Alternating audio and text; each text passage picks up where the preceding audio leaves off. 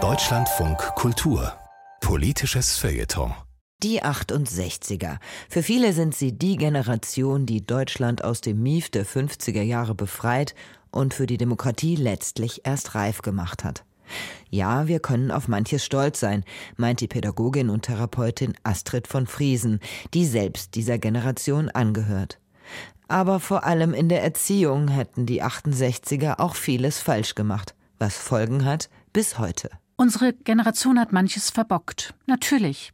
Jede Generation leidet und erschafft Neues, jedoch weit weniger, als die jugendlichen Höhenflüge erhoffen lassen.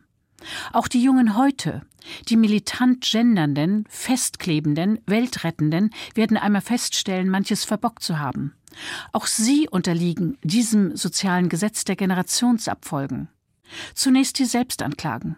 In der Euphorie der Nachkriegszeit, geprägt von traumatisierten Vätern und Müttern, die ihr politisches Vergessen und den erlittenen Hunger in härtester Aufbauarbeit kompensierten, entwickelte sich die Gesellschaft des Too Much. Erstmalig in der Menschheitsgeschichte ein gigantischer täglicher Fleisch-, Fisch- und Fastfood-Konsum und die Zerstörung des Gleichgewichts zu Wasser, Land und Luft. Manisches Autofahren. Selbst den Kindern wird seit den 1980er Jahren der minimalste Schulweg zu Fuß verwehrt. Millionenfache Fernreisen jährlich. Der Konsum von niemals dagewesenen Kleidungs-, Kitsch-, Elektrogeräte, Plastikmengen und Suchtmitteln. Die Kriegsgeneration warnte vor dieser Gigantomanie. Wir in der westlichen Welt konsumierten drauf los. Wir, also der politisierte Teil der Nachkriegsgeneration, klagen uns an, unsere Eltern in der notwendigen Konfrontation, was habt ihr in den diversen Diktaturen getan? Wart ihr Täter oder nicht, zu wenig nach ihrer Rolle in diesen entsetzlichen Dramen des 20. Jahrhunderts gefragt zu haben? Wir spielten uns, typisch für die jeweils Jüngeren, als arrogante, geschichtsverleugnende Richter auf, ohne Reflexion, dass Teile unserer progressiven Bewegungen selbst zu Tätern und Mördern wurden. Heute erfahren wir die Arroganz und Vorwürfe der Jüngeren. Doch wir können auch stolz sein. Es begann ein Durchrütteln aller Institutionen. Die Gleichberechtigung von Frauen sowie vieler Minderheiten wurde erstmalig in der Menschheitsgeschichte durchgesetzt. Es entstanden aktive Bürger- und Selbsthilfebewegungen. Das Prügelsystem Schule wurde vom Jahrhundertstaub befreit, Universitäten reformiert, demokratische Mitbestimmung auch in Betrieben, bei der Bundeswehr, überall durchgesetzt.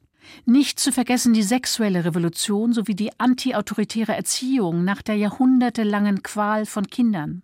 Doch jedes Extrem gebiert auch Negatives. Nach den zerstörerischen, autoritären, männlichen Strukturen, in die kleine Jungen hineingeprügelt wurden, versäumte unsere Generation ein positives Männerbild zu schaffen. Der Verlust von sinnhafter, schützender Väterlichkeit war der Vorbote für den Verlust der Müttereinflüsse die ihre Erziehungsarbeit in erschreckendem Ausmaß nun an die Medien abgetreten haben.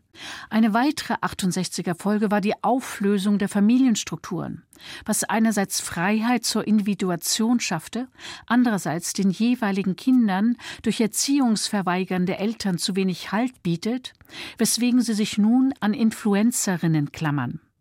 Die Jüngeren, seit den 1990er Jahren geboren, erfuhren eine Demokratisierung bis ins Kinderzimmer, wodurch Eltern als auch Kinder überfordert waren.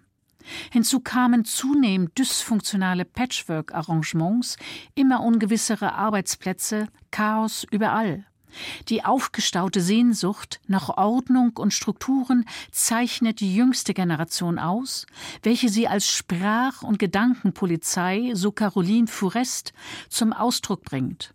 Wie die 68er schlagen auch sie dabei über die Stränge und werden anfällig für totalitäre Verhaltensweisen.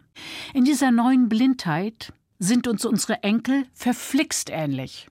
Das waren Überlegungen der Pädagogin und Therapeutin Astrid von Friesen im politischen Feuilleton von Deutschlandfunk Kultur.